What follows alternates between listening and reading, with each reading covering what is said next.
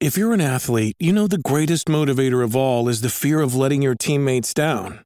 After all, a team is only as good as its weakest link. So you owe it to those wearing the same jersey as you to be your best every time you step on the field. That's why there's no vape in team.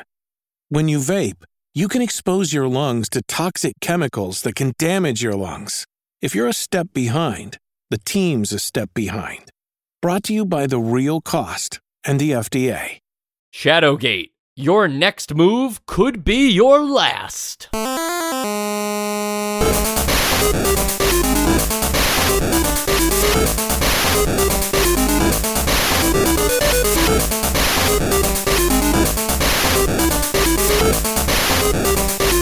And welcome to NEStalgia, a chronological exploration of every NES game released in North America. I'm Mike. I'm Sean. And I'm Joe. And we are playing today uh, what could be seen as the precursor to all uh, current escape the room style uh, experiences ar- across the world, right? This is kind of an escape the room, except for you've chosen to go in the room. I mean, you could call it that. I'd also just say it's a like a point and click adventure game. Yeah, I feel like escape the rooms have always sort of reminded me of this format of game, but it wasn't until um you know later in my experience of playing this game I actually did start thinking specifically this feels like escape the room. So I don't know, it's like one of those chicken and egg things, like something came they're both kind of evoking each other. And Sean, you're spot on. It, it is absolutely a point and click adventure game. I, I only noticed as I was getting like further into the game that it just became a lot more about my inventory and less about like what was going on in the actual rooms that that made me start to feel like an escape the room where I have to deal with the tools that I've collected less um you know less pointing and clicking um than I'm used to in these kinds of games where like okay it doesn't matter what you have available to you it's what's on the screen that you're like trying to puzzle solve based on that not based on what you've collected so far. Yeah, I I guess there is enough of a difference between the the two types, but I guess I would consider escape the room more a subgenre of point and click adventure. Yeah, I guess escape the room I would say is like just solely focused on like puzzle solving where this is like there's a lot of puzzle solving but there's also just like a lot of general adventuring going on. and there's a lot of story too uh not even just like what you read in the manual and stuff like that what, what we're used to in games there's a lot of dialogue to or exposition or narrative to read throughout the game and then to also look at all the objects in the room and get detailed descriptions on that stuff this is a very text heavy game compared to what we're used to on the system. I think that the a lot of the backstory um it's it's a little opaque uh and and some of it like because there is definitely a text limit um it it doesn't it, I couldn't entirely get what all of the like the the circle of 12 and the something of 7 like I didn't really get what all that was but you're right I mean there is a lot of that Yeah, I also think that it being text based primarily, I mean, obviously there's images too, but it's just normally stills with like very few animations and stuff. Kind of, well like the, the text is obviously limited, it it kind of helps to like remove limits in the video game sense of as far as like letting them do a lot of different things because when it all boils down, all they have to do is text. yeah And, like and that that kind of i think whether artificially or not like i think it it makes at least while i'm playing it it makes me be able to kind of like immerse myself in and like kind of um make it it feels like a much more robust game than than other than other like games in this like fantasy genre just because like it's almost like reading a book Yeah, and I think that becomes the whole like appeal of Shadowgate 30 years later, right? Is that in other fantasy genre games, you know, you could use like Final Fantasy as an example here. You control uh, this group of characters on their epic adventure, and you directly interact as that character in the overworld, doing these things, saying, I, you know, like attacking and being tactical. In this game, you are a character and you are exploring this, uh, you know, castle throughout uh, first person view, but the way you interact with this kind of video game is way different than you know it's gonna sound silly but like any of the platformers we've played or anything else like you're not you just have like the shield on you and provided that you have the shield equipped the game does all the work for you. There's no like okay now we're switching to a combat mode where you fight the dragon right? It doesn't the game never takes that way. So in in that way joe i totally understand what you're saying where it does become more of a book where you're collecting these things or or um, choosing it's like a choose your own adventure book. You're choosing to perform an action and then based on where you are what you have what you've done the game kind of like reads the following paragraph to you and then you choose the next part of the adventure based off of that information. Yeah you're not like perf- you don't have skills in this game like you don't uh, if if you in the game you are like an adventurer knight guy, so it assumes that if you have the correct equipment, you're probably going to do pretty well. Otherwise, it would be kind of weird and pointless. right. If it relied on uh, reflexes or uh, fast input from the players at any point, uh, that could get a little weird because of the way that the game works. I feel like before we get any further, Similar to what Sean and I did in our NEStalgia Bites episode, the Portopia serial murder case, we should explain or, you know, just talk a little bit about all the different things that you're allowed to do in this game. And as a brief overview of that, you're allowed to move, where you select in a little mini map. Uh, it shows you open areas via square boxes, and then you can click on those square boxes. Or if you see said door on the actual screen, you can also move into those. You can look, which allows you to get a better description of specific things in the room. So you might be able to tell it's a sword, but if you look at the sword, it would give you a more detailed explanation of what that sword could possibly be used for later on in the game. Or it could be a very, very vague hint that you wouldn't be able to understand without the uh, accompanying strategy strategy guide. There's the there's the use function, which allows you to use an item, usually a combination where you select the item first and then what you want to use it on or use it on yourself. There's uh, open and close, which is as straightforward as it sounds. You can open up a door or a chest or anything else that you think could open and then close it as well if need be. You can take anything that you can see and you can hit anything that you want. Not saying that it will actually let you take those things or that hitting those things will do anything, but the option is available to every single object in the game. You can speak by uh, talking out. You can control yourself uh, by the self option, which allows you to use items on yourself or uh, do things in the room with yourself. And then uh, additional things you can save, you can move between the inventory, and you can see all your goods. Those last three are really more of like inventory and game management things, not necessarily related to the actual world of Shadowgate. But I think now that we've laid out those moves, that's kind of that shows, I think, how many permutations in any given room of things that you have available to you, and what makes this game so broad and branching from uh from the player's standpoint is that every single room you enter, you could just try to brute force your way into another room or in, into uh, collecting everything in the room, but that's not the best way to play a Shadowgate, and you kind of need to understand everything you can do here, and then use those tools to uh to explore said room. Yeah, and that being said, I feel like um, they do a really good job of because you're thrown into this game with all of these options, and it's it's almost a little overwhelming at first because you're just like all these things you can do. And I think there's just some really good game design in just the first couple of rooms that that gives you that teaches you what to do and when to do it, and like the kind of things you, sh- you should look out for in this game. Like in the very first two rooms. You know, you get to the second room and there's already a dead end. There's a locked door without a key. And outside of it, you have a door that you would have presumably already used the open command on.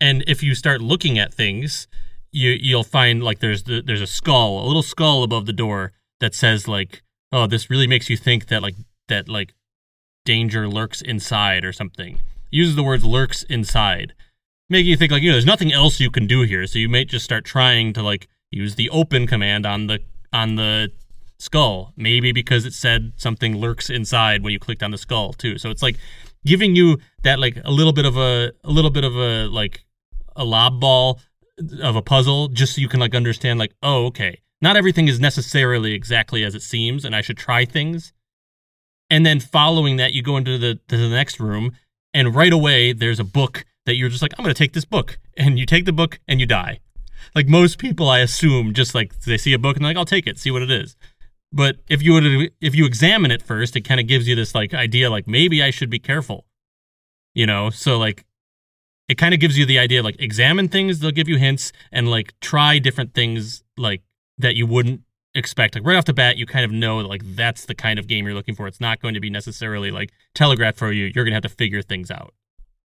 Yeah, and um, stepping back a bit, just uh, to to talk about the actions that you can take. It is a, a very wide, uh, like palette of um interactability when it comes to like what you can, how you're interacting with the world, what options you have, um, and going back to like comparison to that to Portopia, uh, which was a lot more focused on like mystery solving and the things that you could do were very much about solving uh murder cases uh this one is much more just like what can you tactic or tactilely with your hands do uh in the space provided uh but going off of joe's point yes i i think that those are really cool uh tutorials in in those first couple areas i for one I felt really dumb.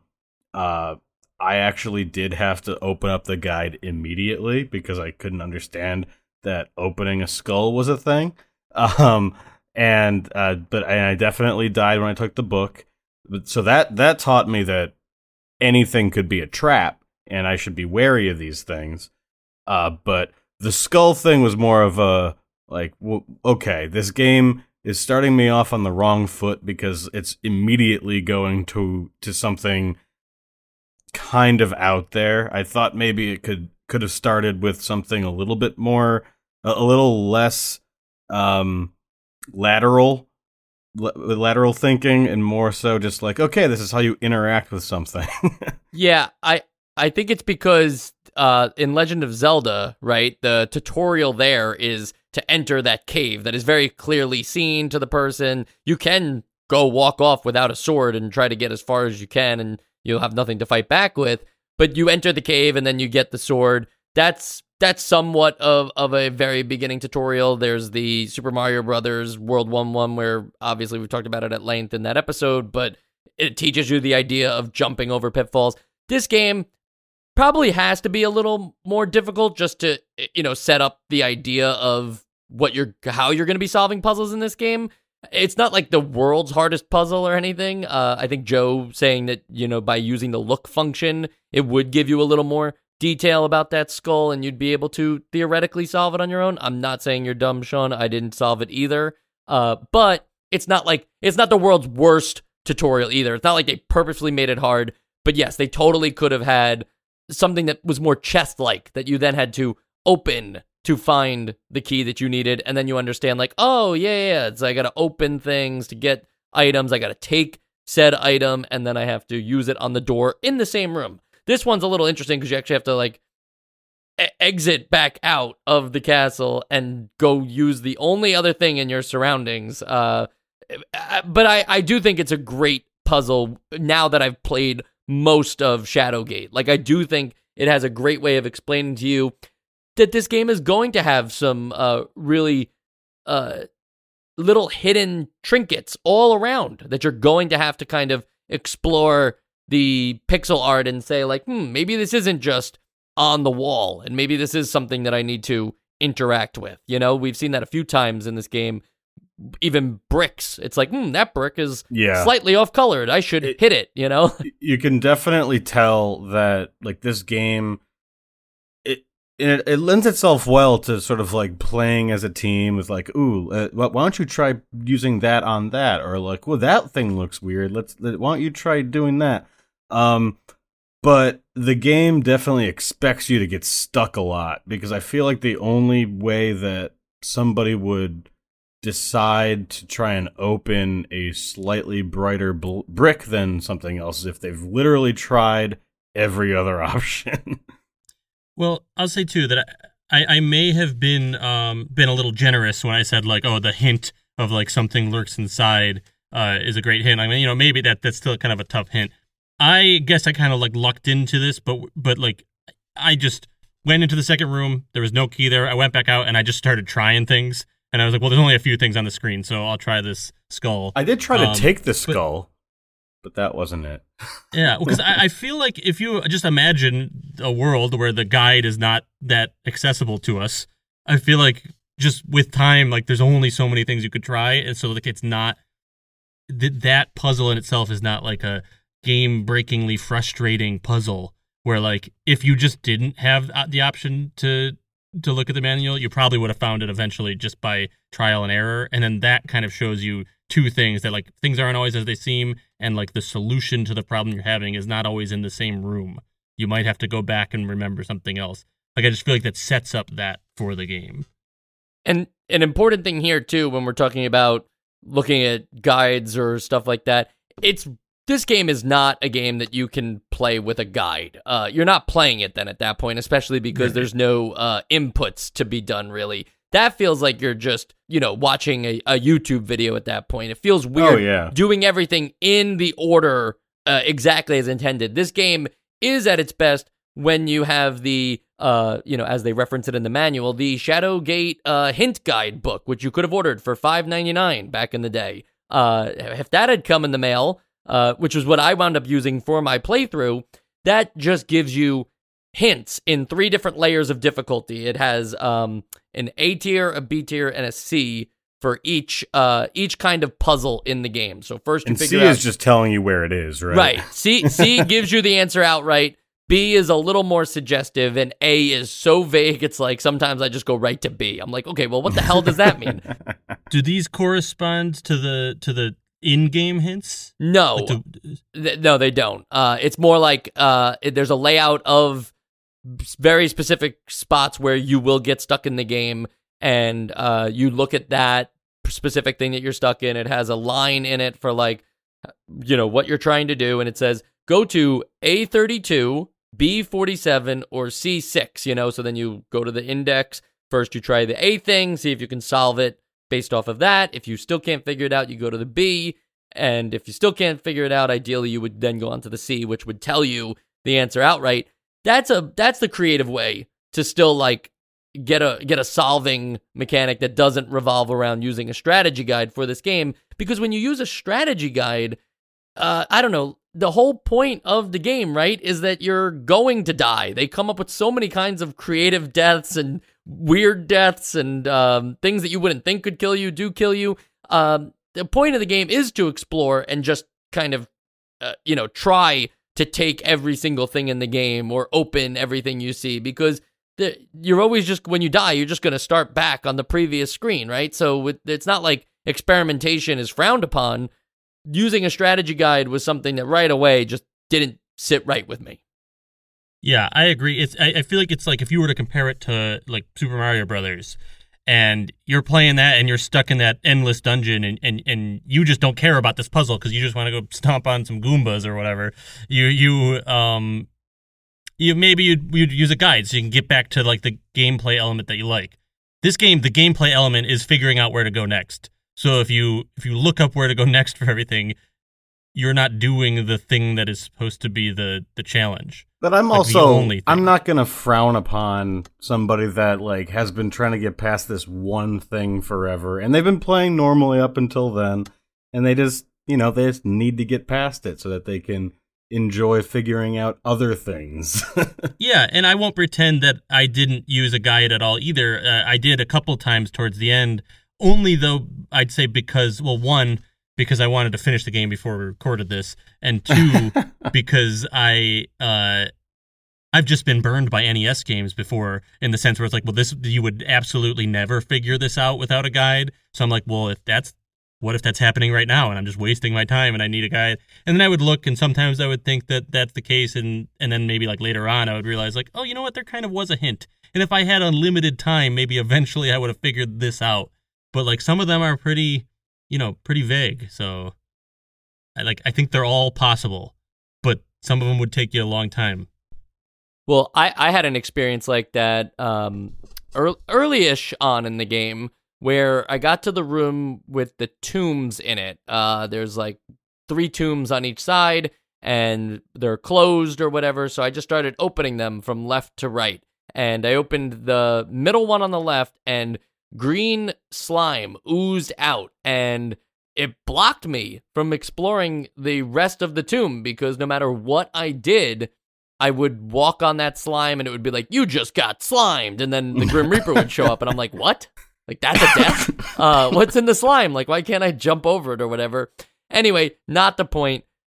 The point being that for the longest time, I assumed that I had just like I had just gotten stuck in the game. Obviously, you can't soft lock yourself, but I assume. Oh, so you mean you thought that the slime needed to be poured out? No, that or that or that by pouring it out, I blocked myself off from those other doors, the only other doors in the game that I thought were left at that point. I had yeah. thought I had explored everything else, and thanks to the NEStalgia Discord, uh, I just wound up throwing it out there. I was like, you know, I'm trying to like brute force my way to to exploring those other tombs. There's a mummy in one of them that I could technically interact with. Everything else I can't interact with. What am I missing? And you know, even then I got like some polite hints about, you know, you have you been to the basement, which is pretty suggestive, but I was like, hmm, I definitely have not been to a basement. I wasn't told how to get to that basement, but after just look going back to the other rooms and just looking through things, sure enough, I got to the basement on my own. Like nobody told me specifically the uh, things I had to interact with or take or whatever. And I don't know, that's like a cool thing where, yes, every puzzle is possible and is solvable, but sometimes you just need that uh, reassurance or um, or modern day functions of the internet to just kind of lead you in the right direction, make sure that you're not completely screwed, right? well, if if we're gonna share uh, points where we got stuck because of certain things, um, I, I want to talk about uh, torches. So, um, so there's like torches are used, and it's basically to counter uh, just trying to brute force and trying everything. I think like there's enough like anytime you perform an action, either like looking, moving, using, whatever, uh, your torch loses a little bit of uh, a little bit of itself. Um, and once it gets low enough, you'll get some like scare tactic music, and it's like, okay, I need to light another torch.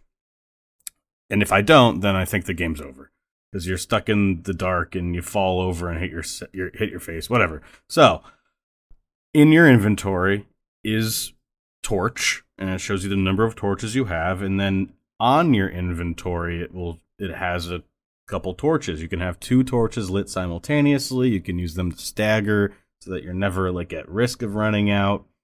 But at a certain point, you need to light certain things on fire. There's another line item for a torch. I learned later that it's a very special torch that has like some rings on it and it's like uh it it's actually a weapons sort of torch, but I just took it as oh, this is the torch I use when I actually need to use it in the world um, uh, so that I don't accidentally light another torch when I don't really need to and waste that torch. You guys are following me right now, right? Yes. Yep. So yes. the there's another way to interact with the torch, and it's to literally navigate your cursor to the light to the torch that's lit. I did not know that you could select it. I thought it was just in like a part of the HUD, an indicator but you can select a lit torch and then start the fire or melt the thing uh, on the screen. I just that's just something that I don't think I was dumb in terms of puzzle solving. I was just dumb in terms of knowing the actual user interface. so that I had to look up the that look up a guide for.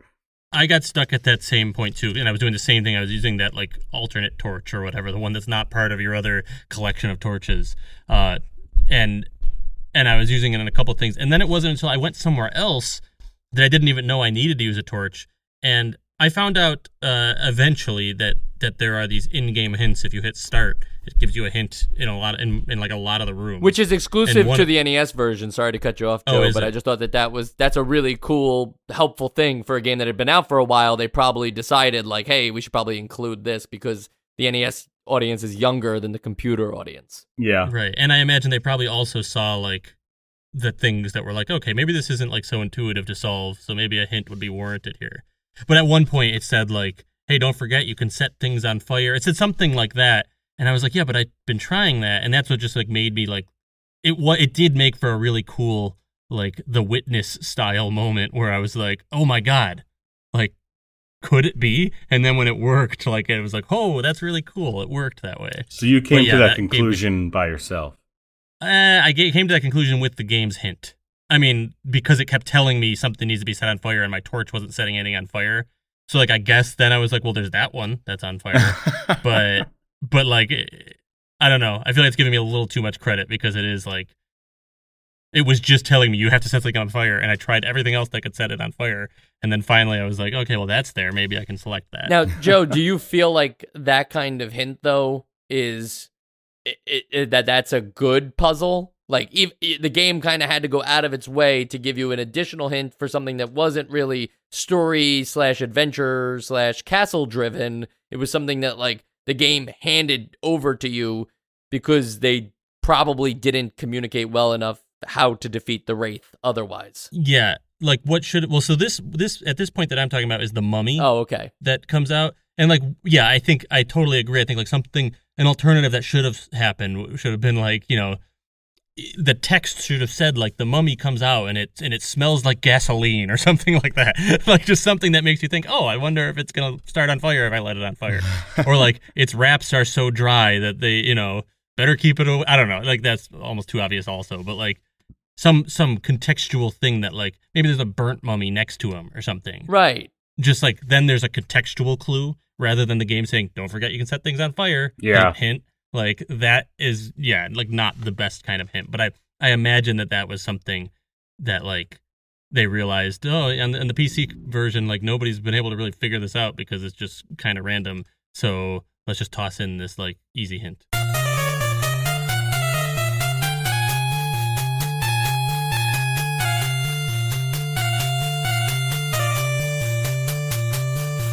The the castle itself is full of secrets. Like that's the whole idea, right? Is that this castle's crazy and there's all these different things that you're gonna have to try to figure out how to get to rooms that don't technically exist or whatever.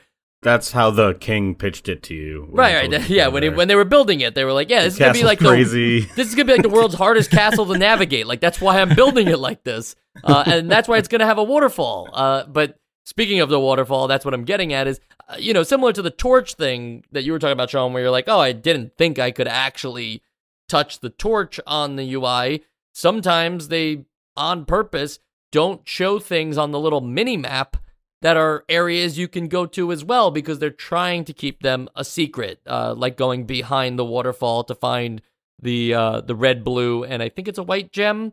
To find those three gems, you have to go behind the waterfall, but it doesn't show up on the mini map. So therefore, you either have to notice the small little hole, select move, and click into it, or you have to find out about it via uh, you know some hint that isn't necessarily like given to you inside the game, uh, contextually. That is not contextually yeah, right, non-contextually. See, this was this was one of I think maybe it was the first time. It was one of the early, one of the first times that I used a guide because I was like I was just lost in all these rooms. See, and I like, "There's gotta be I- something.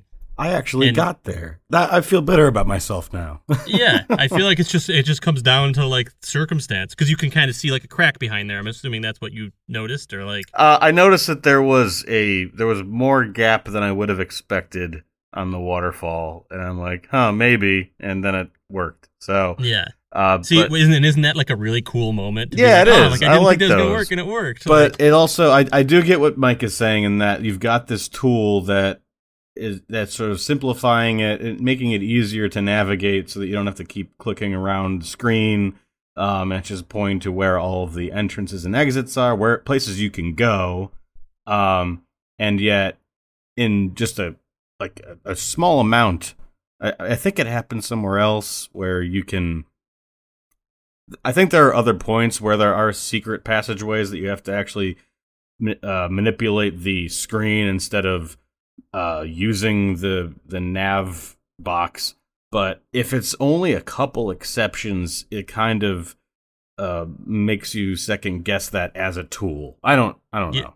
Yeah. No. See, that's how that's how I felt when I first saw this waterfall thing because I was like, well, at first when I when I realized how to do it from the guide, I was like, okay, that that's cool, but like, yeah, I wasn't aware that there would ever be a moment where an exit wouldn't appear on my map because every other exit or entrance has appeared on the map. Yeah. Once I knew that, I was like keeping an eye out for that kind of thing. But like that's what made it feel a little weird to me. But then later on, after I discovered that there were these hints, I went back to a bunch of places and uh, and tested out the hints. And uh, the hint there was take a look at that waterfall. Kind of looks like you could fit behind there or something like that. Like it was literally that. So, so, like had I known about the hint, that one would have been a really easy one actually. But like I, I, just didn't know that it would do that. And I guess going into a, a little bit more detail, uh, unnecessarily, there are other secret passageways that you will like. Oh, you hit the book, and so it opens, and now on the little nav pad, uh, there's another entrance that you can use. Maybe if you just looked at that little dark crevice and you then you just exclaim to yourself like ah oh, i can get behind there. And then it opens the entrance and that fixes the issue logically. But we, they didn't do that. Yeah and i'm i'm less concerned about number of secret passages. Uh, my point was actually going all the way back to the torch thing again of just how how the game itself, like the way it sets up all the things that you can do in the game and the the inventory that you have. The fact that little things like that, using the torches that are actually lit on your screen, like not knowing that those are interactable, not knowing that there's passageways you can go behind at least the very first time you do it uh, looking at things and requiring to have to look at them several times for it to actually trigger the thing. I'm thinking about that E rope room, uh, or what E Pro, E-Por. E-Por, yeah. I actually I, I, said rope backwards, but just the E part, not the whole thing. um, Latin, yeah, E-Por. Um, you know, you have to you you learn the spell by looking at it three times, and the first time it doesn't like suggest that anything's going to happen. The second time it kind of hints that like you know, oh, maybe you're seeing something, and then the third time it actually teaches you the spell. I don't know. It's just little things like that with the way that the game set itself up to work that are a little disappointing. Uh, they're fun secrets and they feel good. Like Sean, you were saying you feel proud of yourself to have known that you solved the waterfall thing on your own. That was which, also a joke, but yeah. Yeah, yeah, but you know what I'm saying. Like uh, to the right player, anything that that um, requires some kind of uh, intellect, right? The the game didn't necessarily hand it to you. You could just go open any door in this game, right? You're not gonna feel good about like, yeah, I opened that door and I walked right through it, right? Like that's not that's not the appeal of the game. The appeal of the game are the secrets, but I think some of the secrets, or you know, even just a good batch of them, require something that uh, the rules of the game, especially given the limited, very limited manual uh, explanation of like how to do anything in this game. I don't know. It just doesn't feel like it's fully player friendly. Well, on that note, I mean, okay, but there are several specific instances that uh, we have pointed out in which the game is not fully fully player friendly. But I did just want to say that, like, once you realize that yes, there's a, there's a key in the skull, and yes, you can use the the torch to light things and whatever. The the actual usability of this interface in general I found to be very player friendly. Like I know what that map is doing. I, I know that you can use stuff on yourself in ways that I didn't fully understand in games like Nobunaga's Ambition, which is also a very menu and text heavy game where I was just sort of like, I don't know, uh, I guess I'll buy some rice. Like there is, and I know it's not the same thing, but uh, the there's enough feedback, and the feedback is quick enough, and the uh, the descriptions are clear enough, and the translation good enough that I I did think that this actual G like GUI has aged pretty well. Yeah, I kind of felt the same way because I'll say at first, like, I noticed the age pretty quickly, where I was like, okay, yeah, I have to open the door. I have to unlock the door, then I have to click open, then I have to open the door, then I have to click move, then I have to move through the door. Then I have to select the item, and then I have to select use, and then I have to like combine it with the like you know I have to select the slingshot, but then I have to also select a stone, and I have to use the stone on the slingshot, then use the slingshot on the enemy. And I was like, at first, I was like, man, this is tedious.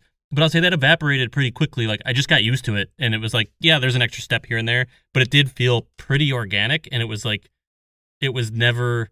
I was never super confused, minus a couple of things where it's like, yeah, we didn't know that you can use those torches and whatnot. But that felt like deliberate, like a deliberate moment to be an aha moment. So like the interface never felt like it held it back for me or like or made things confusing. And I think a lot of that is because again, because it's so it's text based, so like a lot of the things that might be confusing in another game, you use something on a door and something happens and they're trying to rely on this like pixelated imagery and sound to happen. Like this is just they just describe what happened. So like there's clarity there where there aren't in a lot of other games. And whether the actual story is good or deep or intriguing, the this is one of the most immersive NES games we've ever played, not just from a storytelling point of view, but from a uh, you know, video games let you explore another world point of view, right? yeah, and I think even compared to its closest analog, Portopia Murder Mystery, I I think like I was again minus the torch thing. I was never sort of taken out of it as much um, as as that game. There there were more instances where I'm just like, okay, how do I actually, how, how do I, how do I manipulate this game to do what I want it to do? Uh, in in there were less in this game than there was in Portopia, is what I'm trying to say there are tons of items that you find in this game, tons of weapons that you can equip on yourself, uh, armor, what have you, spells you can learn to then use. Uh, my point being, we can't we can't go over everything, and I'm not asking you to necessarily call out favorites, but what do you think about the fact that there is no combat system or that there is no um you know these things act like checks uh at particular moments like up oh, you can't get any further in this room because you don't have this item either equipped or combined with the right thing or using it on the right thing. It's really just acting as um, progression points, granted a little more skillfully than we've seen in most games, but they're not actually like, you know, uh, having the sword doesn't require you to then uh, use the sword on any uh, enemies. I think that, like, well, just splitting that up into the first part of the question being like there's no combat and it's all based on these like more cerebral things. I think that's perfect for this game. And I think a lot of other games would have thought we're making a video game on the NES. We need to we need to have some actiony element. I mean, think of all the other games that have tried to do like 3D quote unquote exploring through like a maze. This accomplishes the same thing of exploring through a maze, but it's not doing like a 3D effect. It's not making you like run. It's not making you do any sort of attack it's just focusing on what it, the the main thing it's trying to do, and I think that that's why it feels like so much more complete of an experience because like it's just playing to that strength and not trying to like add other elements of gameplay for the sake of like making it more video gamey because that's just not what it's trying to be. Yeah, I agree. I'm I'm uh you're speaking to a guy who's uh, one of their favorite games is uh a game in which you have a gun, but there is no combat system. So I think that that was also like using weapons more so as tools in an exploration slash adventure situation, um, and not so much a Twitch uh, testing of skills, um, of video game skills. Uh, I think that that was what this game needed, and if it didn't do that and it went in a like, all right, and here's the we're gonna take you to the battle screen and it's gonna have some half baked battle system, uh, that would have really hurt the game. Uh, correct me if I'm wrong, but th- there is a sword in this game. You don't use that sword for anything, right? Or did did I forget? What I could have swore? I used no. You, I used the sword to uh, kill the golem thing after I hit him with the sling. Otherwise, he gets Oh back up. yeah, I used I did that too. That's right. And then when you examine him afterwards, it's like, yeah, it's dead. What'd you think? You stabbed him with a sword. a little sense of humor there too. I forgot that that happened yeah. because I was just noting that in the manual it says like, all you need is your wits, and like, and a sword would would be helpful too. And I thought maybe that was like a little winky joke to the fact that you'll get the sword and never use it. oh, I also forget about that moment. I did kill myself with the sword once accidentally. I killed myself just by hitting myself. I just saw stars. I, I thought that you had to equip the sword, so I used the sword on self, and I uh. died.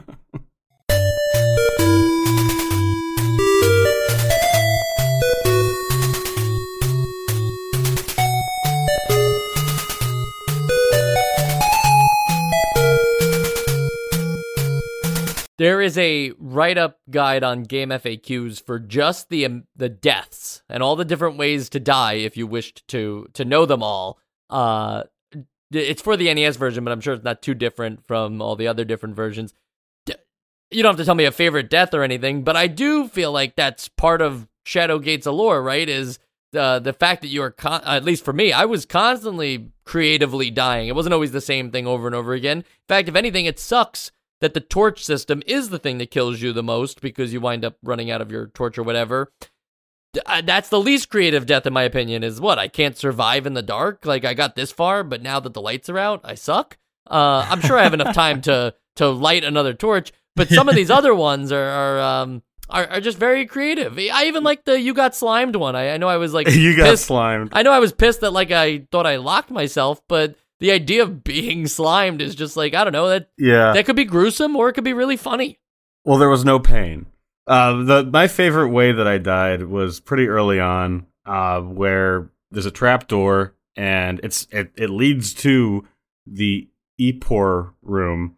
Um, you can go down, and the moment that I realized that maybe things weren't going to go the way I thought they were, uh, the description said that you fall for a few moments. Um, and then it shows you the room, and I'm like, oh, okay, I'm in the room. And then it says, "Oh no, you've broken both your legs. Uh, you're not gonna die immediately, but you're you're toast. It's gonna take a while. Bye." I wish I could think of like I, I know there were a couple that I was just like, come on, it's just like it's like comically over the top, like gruesome, and just like how I randomly died, but I cannot think of any right now. And I like the descriptions though too. It's one thing to just say like, you know, you died from falling or you died um from impaling yourself, but like they really go into detail. Uh, I'm only using this one as an example because I have it pulled up on the GameFAQs thing. But uh, on the lookout point where you find uh, the gold pot, if you choose to take the gold pot, it doesn't just say that the alligators ate you. It says, as you move the pot, you realize that you have fallen for the oldest trick in the book. You suddenly find yourself knee deep in the moat. It seems that the alligators really enjoy your company. Like it, it, it just you know you picture what happens next with uh, you and the alligators. Yeah. You know, Well, there there was also one that like this is one that because I, was playing with a couple friends too, like you said, like where we were trying to figure things out together, and we were all just like, "What? Like, come on!" where, where, where what it was was uh, there's that room with the three mirrors, oh yeah. and the center mirror is the one where you see your reflection, and I guess that's like your hint that like that's the one. Oh, one of them takes you to you space. use. But yeah, that's the one. You you you hit that mirror and it says behind the mirror is a portal to the middle of outer space. You're sucked through and like you're like it's just like what? It's crazy. I, it's crazy. I told you, yeah, it's a crazy castle when the king designed it. um, it's not a king though, right? It's um, it's a warlock lord who you're going after. Warlock Lord. Yeah, I don't know if it's the Warlock named Lord or if it's just the Warlock Ward Lord. and the castle is Castle Shadowgate. Uh, that's where the name comes from. Um, I mean, you know, we don't have to get into the lore or anything, but I think that that's funny that uh, we went the whole thing with ex- without explaining why it's called Shadowgate. Yeah.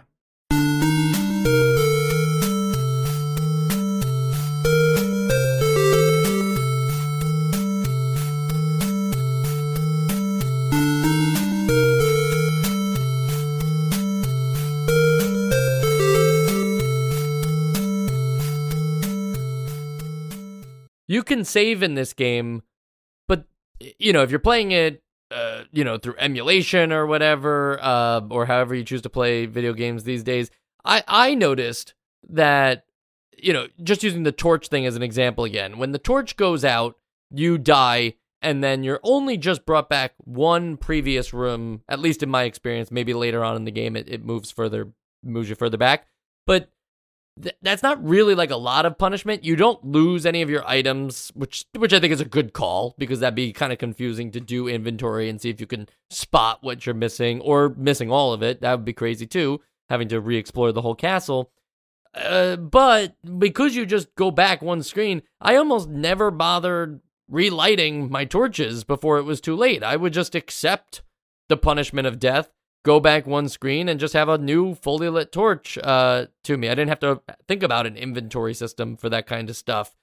Uh, a lot of times in this game, death is it, one. It's fine that it's easy and to to come right back because then that encourages exploration. But if there's you know if they're gonna have like things like oh the torch goes out and you die it just feels like, well, then what's the punishment for death? Yeah, I mean, I guess it would make it more punishing if uh, it just brought you back to a set place with the same amount of torches or just that one torch at that torch's level um, so that you'd have to go and find one real quick but it's a finite resource and that would definitely lead you to soft locking so i really don't know what their other option would be unless there were set checkpoints. Um, but even then, you just you've already solved the puzzle, so it's not going to take you too much longer now that you know how to do everything. So I don't know how you would punish the player in the situation. Yeah, that's a good point. I mean, I was thinking the same thing as checkpoints, but but that's true. If you already know the answers, you're just making them like do more work. Because adventure games, yeah, in adventures games in general, like that's it's kind of it. Like deaths are just a thing that they're usually funny, um, and it's just like okay, you need to, you're just going to be stuck. Like the fail state is being stuck, not so much dying. Yeah, I mean, I'm of two minds of it because uh, on one hand, and, th- and this is probably the one that I that I lean more towards I think that it not being super punishing is good for this game particularly because the game is not about overcoming these challenges that like you need to try and redo or anything. It's about your progress and like figuring out the puzzles and like there's nothing particularly satisfying about like game over, redo all these puzzles that you already know the answer to. Yeah. So like I'm glad that it's not punishing too punishing for this game, but you know, Mike, you have a really good point about like the torch thing. Like that was clearly implemented to give you like a sense of time, a sense of urgency, and it's sort of like completely and immediately undermined by the fact that there's no real punishment for letting your torch go out other than going back one screen. Um so I'm not really sure what the alternative is, but but that also leads me to the question of isn't it possible already to soft lock the game? I mean, quote unquote soft lock, I guess just fail if you run out of torches and you I mean, you can just run out of torches, and then you and then when you die, you go back one screen and still don't have enough torches. But I I think you get the fully lit torch, and you can go pretty far on a torch. So you'll oh, die a lot, true. But you will do know what to do. Respawn, like no. So like, couldn't you just run out of torches and everywhere? That's I guess there's always like going to be more torches as you progress. Yeah, and then once you do progress, then that problem will probably go away. Yeah, um, that's true. But I guess it's really just a an annoyance. yeah.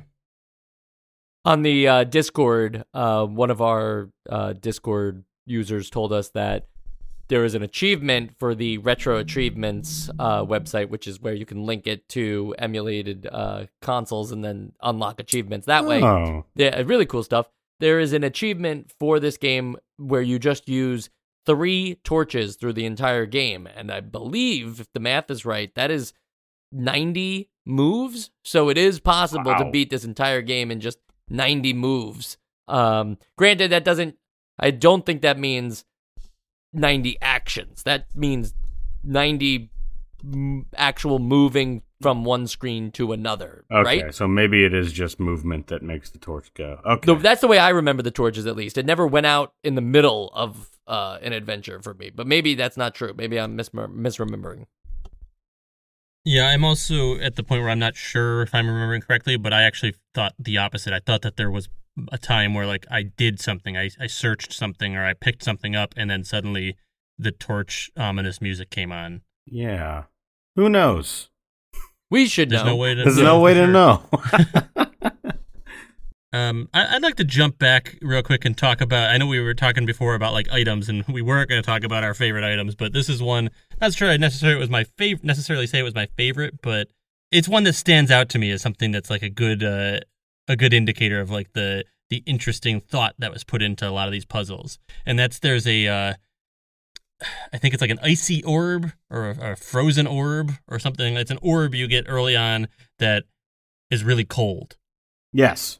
and in you know there's a there's a spot that you've probably already been at this point where there's a lake and on the other side of the lake there's a skeleton holding a key and in the lake there's a shark so you can't get to the key. You can't swim over there because the shark will eat you.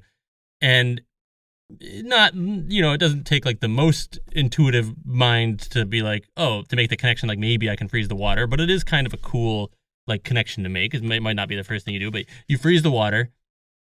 You, the, the the orb gets frozen underwater. You walk across, you get the key, you move on. Later on, there's another point where you're in a room where like the uh the floor is so hot you can't even enter the room, and you're like, oh, if only I still had that orb. And I think eventually I, I kind of realized that there was a way. I don't remember how I did it. I don't remember if it was with, Yeah, I with a use the lit torch. Yep. is it a lit torch? Mhm. Yeah. You use a lit torch, so this must have been after I found out you can do that.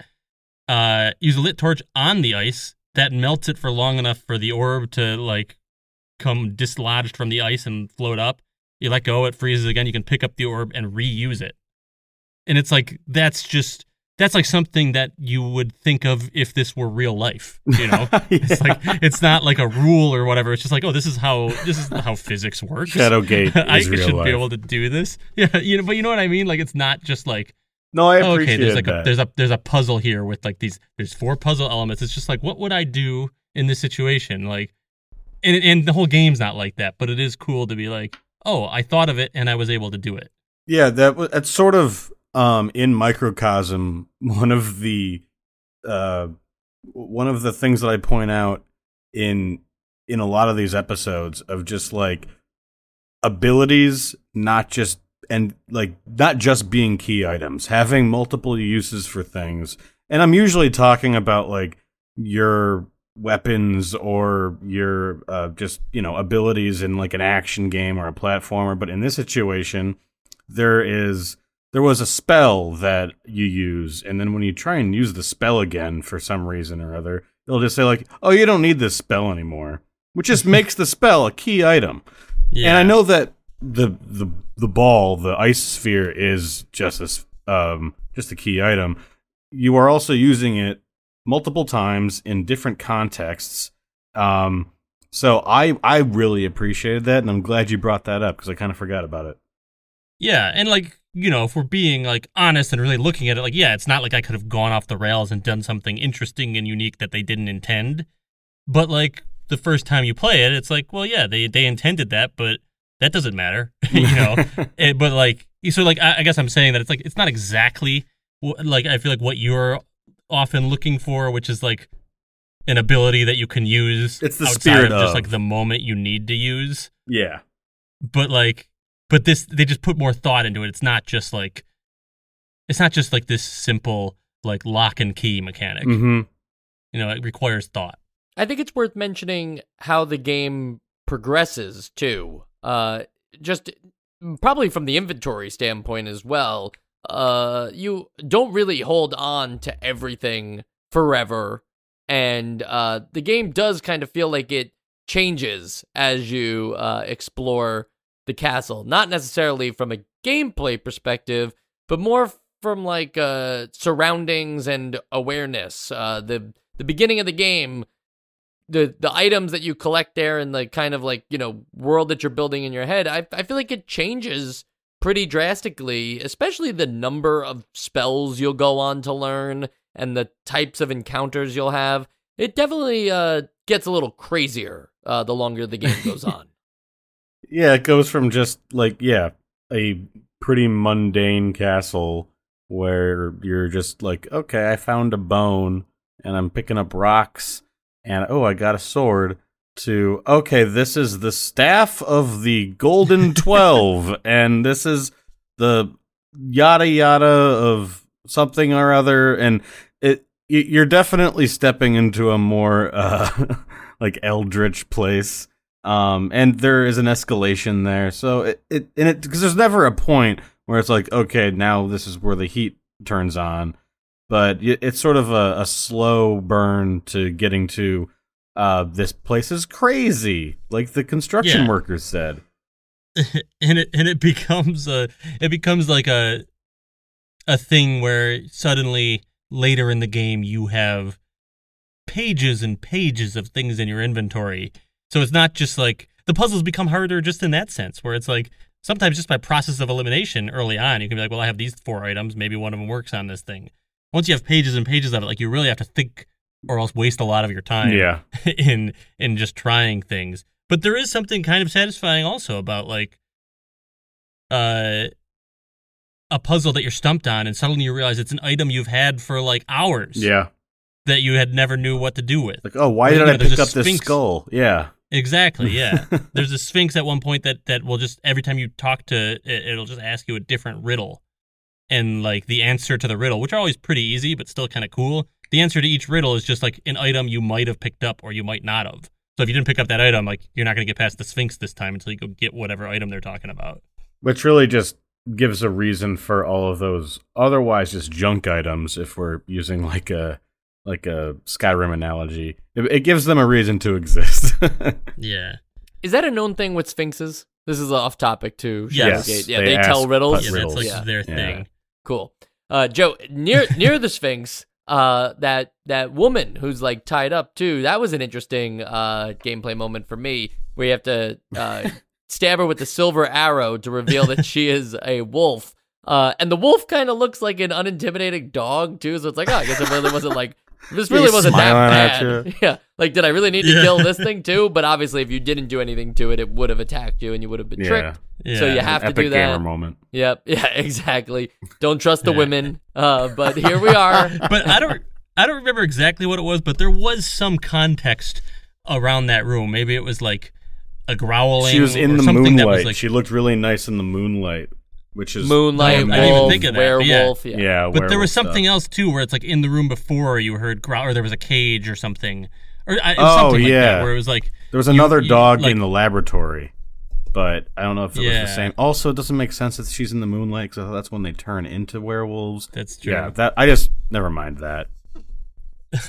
But uh, you know, speaking of interesting things near the Sphinx, there's there's a puzzle much later in the game, towards the end of the game, where there's just these three levers, and this is the most escape room vibe I got through the whole game. There are these three levers, and in the Sphinx room, there is a on the stairs. There are just like images of lines, like all facing up, and then two facing up and one facing down, and then like one facing up, two facing down, which is kind of like illustrating like the steps of which when you should which levers you should pull down in which order. Oh, And you might not make that connection right away because there's really no connection to like what does this room have to do with that lever room, except for the fact that there are these weird lines on the stairs. So like if you're really oh, I playing see this game it. for yeah. a long time, yeah, if you're really playing this game for a long time, like that would be something that I feel like you would you would you would probably put in your back pocket like what does this mean and then when you're at the levers i don't know how long it might take you because admittedly i did look that one up and then i hated myself Yeah, I for looked- it because that i felt up. like it would have been so cool to have figured that out through the the symbols on there and i had noted the symbols like i said i was kind of rushing just because i wanted to finish it this week but um but like that's a cool one to me. I know that that would be one that a lot of people would probably get really frustrated with, and I probably would too. But it's like it's really difficult, but I don't think it's like crazy unfair because of how like just because of how unorthodox those symbols on the wall are. That should And, and by now, like you're, that's that's far enough into the game that you not only know the mechanics, but you also sort of just get the gist of what they want you to do. And by now, you should know that there's going to be some unrelated stuff that comes into play later. Um, so if you play long enough, you'll probably make the connection. yeah and this could be specific to me, but I do feel like sometimes the difference between visual cues within a room and text-based cues, even through narrative storytelling in this game, uh, really make the difficulty of the puzzle, uh, you know, like wildly different. So I'll use the throne room as an example with that giant skeleton. When you first enter that room, it just tells you that you've entered the throne room with a giant skeleton wearing a golden crown. Obviously, like somebody who made it this far shouldn't try to take the gold crown off the skeleton, but instead you would notice that he has one thing in one arm and nothing in the other. And so the game wants you to put the uh, hopefully this isn't a spoiler alert. they want you to put the scepter into his other hand and then that opens up like uh, a side of the wall that then the game uses the narrative to tell you uh you know the wall has opened and reveals a ring shaped hole and it's like we're how far into this game now and you're telling me like the shape of the hole of what would fit in it, and It's I just literally happen, the thing I have. right, Yeah. exactly. I just happen to have a ring in my inventory. Like, I don't know, like that's a kind of thing where, like, yeah, visually it would be hard to make it, I guess, ring shaped and not be silly, right? Like, not be a comical like ring sketched onto a wall. But Yeah, sometimes I- the, if the text clues are just easier, right? And the, again, I I know we're not trying to like redesign the game here, but if they just did close-ups for stuff like that, and there, I think there are some other situations where it would warrant it instead of just defaulting to descriptions. But I and and I'm sure in later Shadowgate games, um, it does do that. Then it would just be like, oh, here's what it looks like, and then you'd just see a circle carved into it, um, like at scale, and you, it wouldn't be as on the nose, but it would still be pretty easy, you know, like like oh, I've had this ring for a long time. Yeah, I can see that being frustrating. I'll, I'll, I'll admit, when I got to that point, I actually didn't have the ring yet. So as easy as the puzzle was that I need a ring there, I was like, well, where the heck do I get this ring? so I had to go back and like re-explore the whole castle. So it was still, uh, you know, it's still a challenge on my end.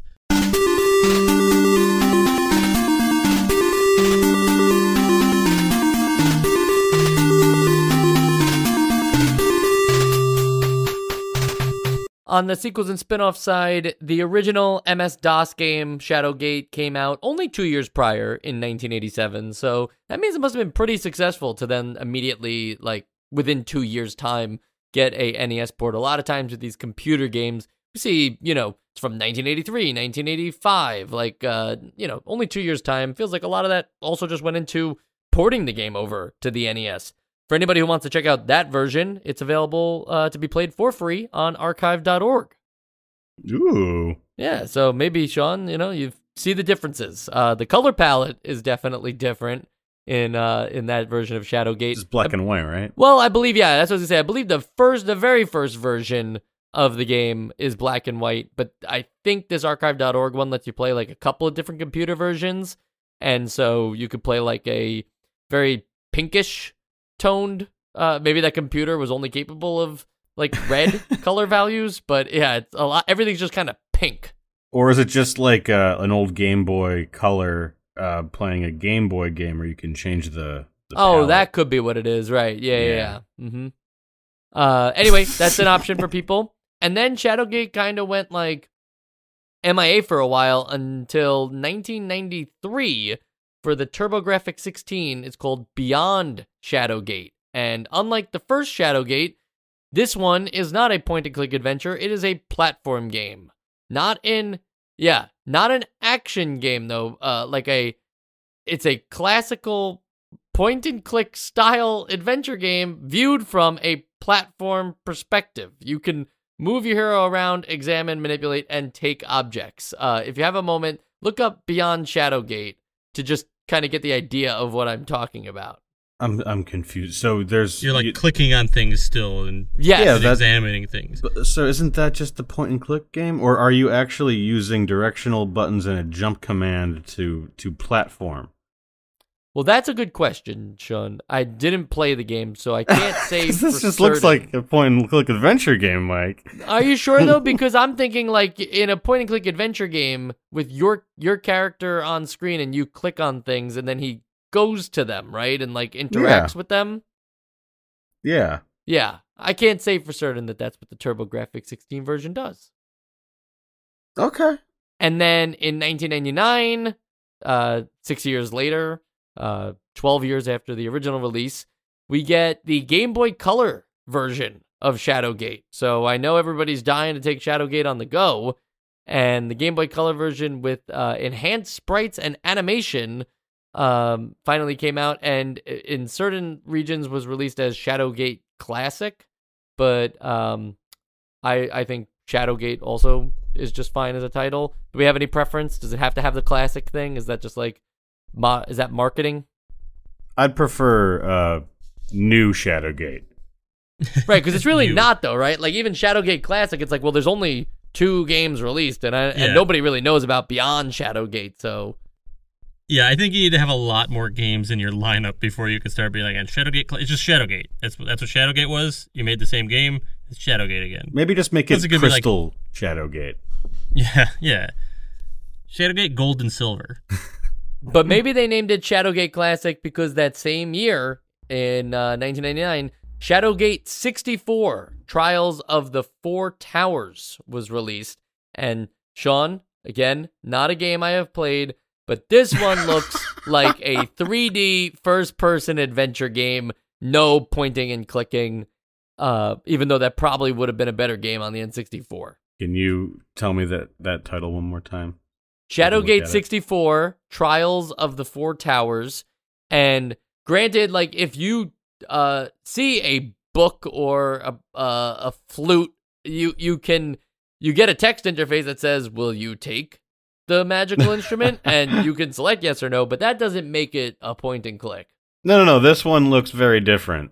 Having not played it, it almost looks like a, a fixed camera perspective, like like almost like a survival horror game in a way. But I don't know. Um, that's interesting. And in 2014, and still to this day, they're releasing uh, this version of the game. Shadowgate was remastered for um Steam, all the current consoles at that time. Now it's available on Nintendo Switch.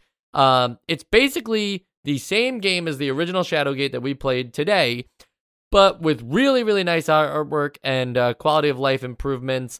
I kind of am interested in this, like uh, after having played uh, this version, just to see what are the quality of life improvements and how did they did they fix the game at all, like in any particular ways, or is it really just like a lot more moody? I see a radial like menu that probably makes it a bit more easy to interact with things. Yeah, and even just you know what I'm saying though, right? Like if you look Yeah, at yeah. on the Steam page, like just even the design of it, like the fact that every single room has been uh, redesigned. I wonder if they, um, you know, made the hints a little more suggestive in inside the room. Yeah, I'm I'm definitely interested in, in playing any other versions of this game and seeing what they did, but I feel like this is not a game you can replay pretty close to when you first played it. Probably true. Like I need to wait until I forget everything, and then I'd love to replay it someday. so you're gonna move on to Beyond Shadowgate then in that in that case. Yes, and I'll let you know what it is. I think what I was trying to say there, Sean, with Beyond Shadowgate, is that in that game, it's a different kind of point and click where it's more like you're you're watching your character like and you're solving puzzles with him inside of the room rather than like the first person like just I don't know, yeah, I guess it doesn't sound that different, but to me it seems like it's a different kind of thing where you're like you're having your character move about the room rather Yeah. than the static position of just like I'm going to place the sword here and I'm going to uh take this book. Like in this one you kind of have It looks to like make me, your character move around. Yeah, uh, to me, like just looking at screenshots, uh, it just looks like a Monkey Island kind of thing where you're you might be clicking around and you click and he walks over there. Um, just that that classic style look, but maybe maybe it does control differently. No, I think you're right though. I think that's what I'm saying is I misspoke about my first line where I was like this is a platform game, not a point and click game. I'm just saying it's a different kind of point and click game. Similar, it's more like Monkey Island and less like Shadowgate. I would say that those are two different kinds of games. Oh yeah, I mean like maybe subgenre. Yeah. Yeah, yeah, exactly. And that and this one probably because it comes after uh Secret of Monkey Island, it's like, yeah, we're gonna do more like that because that was a really uh That made high money. selling game. Yeah, it made a lot of money, and I'd like to make some money. I'd like some money, Mike. I would love some money, and you know, we're not gonna get it right now because we have something bigger to do, Sean. I was wondering how you were going to do that segue. right. Uh, some people think that they can bribe us with money to get games like Shadowgate on the essential games list, but in truth, we just vote on the segment which is called the name that I already said it was, which is the essential games list. Sean, your vote. I um I'm in a bit of a pickle here because I do really like Shadowgate and I I, I do think it it uses the uh the abilities and the limitations of the NES really well. Um I think that it for a a, a an 8-bit escape the room slash point and click adventure style game um, this works really well, and the the puzzles are great, and the um, some some of the puzzles are great, and the art looks cool, if a little simplistic. Um, but it's it's such a good port apparently that it's basically the same as every other release of this game, and I can only imagine that some of the other releases are better than this game in terms of like visual fidelity and maybe uh ease of use? I don't know. Um so i i don't really know what to do in this situation. Um as maybe i can just do this as like a tentative a tentative yes a, a tentative essential? I'm gonna i'm gonna do that and you can tell me if that's legal or not Well, I mean, we only have a few episodes before we're, you'll have a chance to take it off. So, I mean, I feel like I've done that before, where I'm like, I'm gonna put this on, and then maybe I'll decide to take it off later. I, But remember, yeah. we all have to agree to take it off. That's so- true. That's true. I, I'm going to tentatively say that this is an essential game. I'm going to jump in instead of having uh, Joe vote next, but I totally agree with the gamifying the essential games. Let's just have the fun, right? So go ahead and put it on and see if that strategy pays off. Um, you know, just going to two things that you said about using the power of the NES or just even the experience of playing on the NES. Yeah, I think this game does it a lot better than not essential game Tetris did, where like people wanted NES Tetris to be on the essential games list. Probably most just because that's the one that they played a lot and it was crazy popular and it kind of shook up the states at the time as like, you know, oh, everybody's playing uh, NES Tetris. Like that specific version was the one that put Tetris on the map. But it really didn't like use the full power of the NES or even just feel like an NES game. That could have been on any console and you'll all know it. But like Shadowgate is also on every console. And so to answer the other part for Sean, uh, you know, knowing that this is a point and click game, I got to think that just the quality of life improvement of having a mouse on a computer and being able to freely move around between the the actual room that you're in, the mini map, the items uh, in your inventory, all of that stuff, plus a keyboard is going to go way better than what the NES version laid out here. And for that reason alone, um, there was one thing that I didn't quite talk, or none of us talked about really, was the cursor uh, for the uh for the like the in the room section where all of a sudden it gives you like your mouse clicker in the room. There is an annoying thing on the sides, specifically on the right side of the room, where if you're kind of like just hugging that edge for whatever reason, I'm not saying you have to be, but if you are trying to click on something, whether it would work or not, there's a chance that you might accidentally just push a little further than you might think. And even though it doesn't look like you're on the edge of the screen, you will now move back over to the inventory. And then you'll have to come out of the inventory back to the room, and you won't start on the edge. You'll start back in the center. And just little things like that make me think that, like, with a mouse, this game is superior. And for that reason, I'm going to say that Shadowgate is more of a play it for NES people because it's more for fans of the NES than for like everyone must play the NES version of Shadowgate. And that's where I stand. And I just want to jump in real quick before Joe talks again. I'm sorry to interrupt you uh, for the second time, um, but I just want to counter that. I think that that was a very elegant solution to having to like use another input to like switch between your inventory to the the action menu to the uh the actual view of the room you're in that that it was just directional it felt very intuitive and yeah at the edge it may think you're trying to move over to your inventory but in any other it, that was rare enough for me that it i just i appreciated that ease of use in the user interface. So I, that that's just my little thing. Joe your vote. Well, I'll start with um, the fact that I this is this game was made for me. Like this is a game that like I feel like if uh, if I grew up, if I played this game growing up, I would have absolutely like fallen in love with it because it's just what I'm always talking about. I mean, it, it, this one really just has the essence of an adventure, and it's and it's one that you you know it's not just an adventure because you're in a castle, but it's because like the it's it's very immersive, and it and it gives you this like feeling of progression in a way that we're not used to on the NES because it's not this action based game. Um, I had a, I mean, I had a blast with this game. I really did. Um, as far as what what what you guys are talking about with like the user interface and like the, you know some things that were maybe not like perfectly user friendly, like the like the arrow, um, or like the the benefits of using a keyboard. I feel like that stuff was so is definitely there. You're not wrong at all, but like it was so minimal to my experience whereas like pretty quickly I got used to that and like yes it would have been nice to have a mouse but it didn't really bother me to to use the arrows to move the mouse around because it was never like it was never janky minus the the, the point you brought up Mike but but I agree with Sean it really never bothered me because it happened like once or twice to me but um yeah, there are a couple things like that that could be better. There are a couple times where, you know, the hints could be a little less straightforward. And overall, I guess I'll try and sum this up a little bit. I, I know that what I love about this game is just a lot of elements that are just inherent to most point and click adventure games.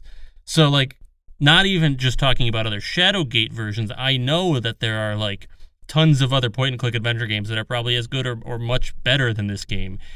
And that was kind of starting when I was playing it, making me think like, well, you know, should I vote this essential? I really want to because I really, really like it. But then I kind of thought to myself, like, no, just because we, we've kind of had this debate before, but just because I know there are better point and click adventure games doesn't mean that this wasn't like a fantastic point and click adventure game. And like, I had such a good time with it. Friends of mine that I played with that don't play all these NES games like we do were having a great time with it.